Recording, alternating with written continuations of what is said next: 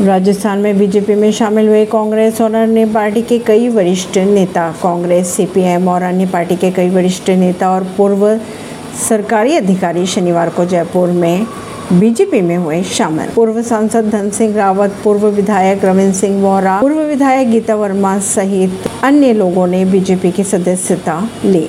जनता श्रेष्ठता के लिए परवीन सिंह, नई दिल्ली